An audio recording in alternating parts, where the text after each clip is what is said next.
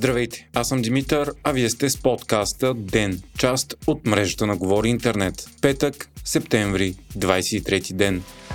От днес започнаха нелегитимните референдуми на Русия за присъединяване на окупирани от нея територии, принадлежащи на Украина. Става въпрос за около 15% от площа на Украина, областите Луганска, Донецка, Запорожка и Херсонска. Референдумите ще продължат до 27 септември и е напълно ясно, че ще са изцяло фалшиви и незаконни. Резултатите от тях пък са предизвестени. На хартия огромно мнозинство от живущите там ще гласуват за присъединяване към Русия. Целта е да се даде вътрешно политическо политическо оправдание на Кремъл да защитава своите нови територии и да ескалира войната. Референдумите бяха обявени за нелегитимни фарс и цирк от на практика целия свят и е ясно, че международно признание, освен от няколкото най-близки съюзници на Москва като Беларус, Северна Корея и Иран, няма да има. Гласуването и последващото анексиране на териториите е в пряко противоречие на международното право и устава на ООН. Българското външно министерство също излезе с категорична позиция, че референдумите през представляват опит за нарушаване на суверенитета и териториалната цялост на Украина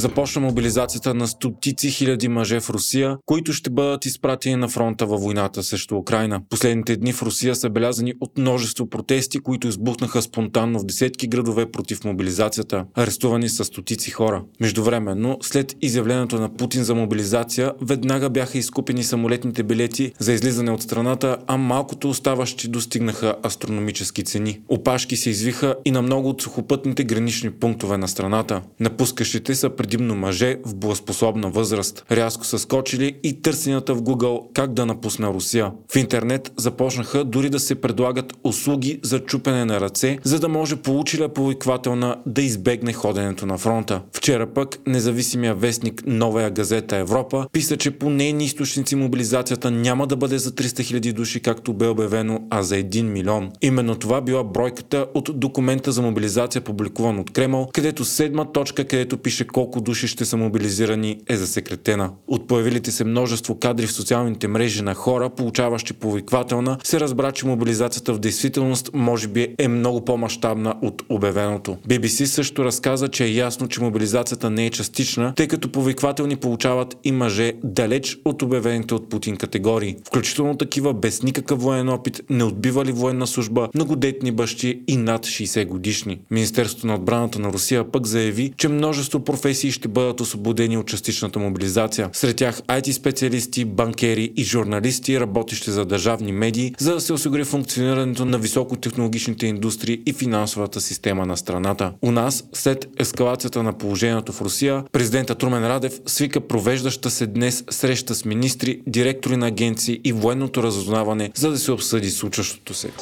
В Украина са извършени военни престъпления, обяви специалната комисия на ООН, натоварена да разследва ситуацията. Пред Женевския съвет по правата на човека Ерик Мьосе, който главява комисията, обяви, че всички доказателства сочат за това. Той заяви, че членовете на комисията са били стъписани от броя на екзекуциите в районите, които са посетили. Става въпрос за 16 населени места, които са били под окупацията на руската армия, а след това освободени. Взети са и много показания на хора, държани в плен, които са били изтезавани.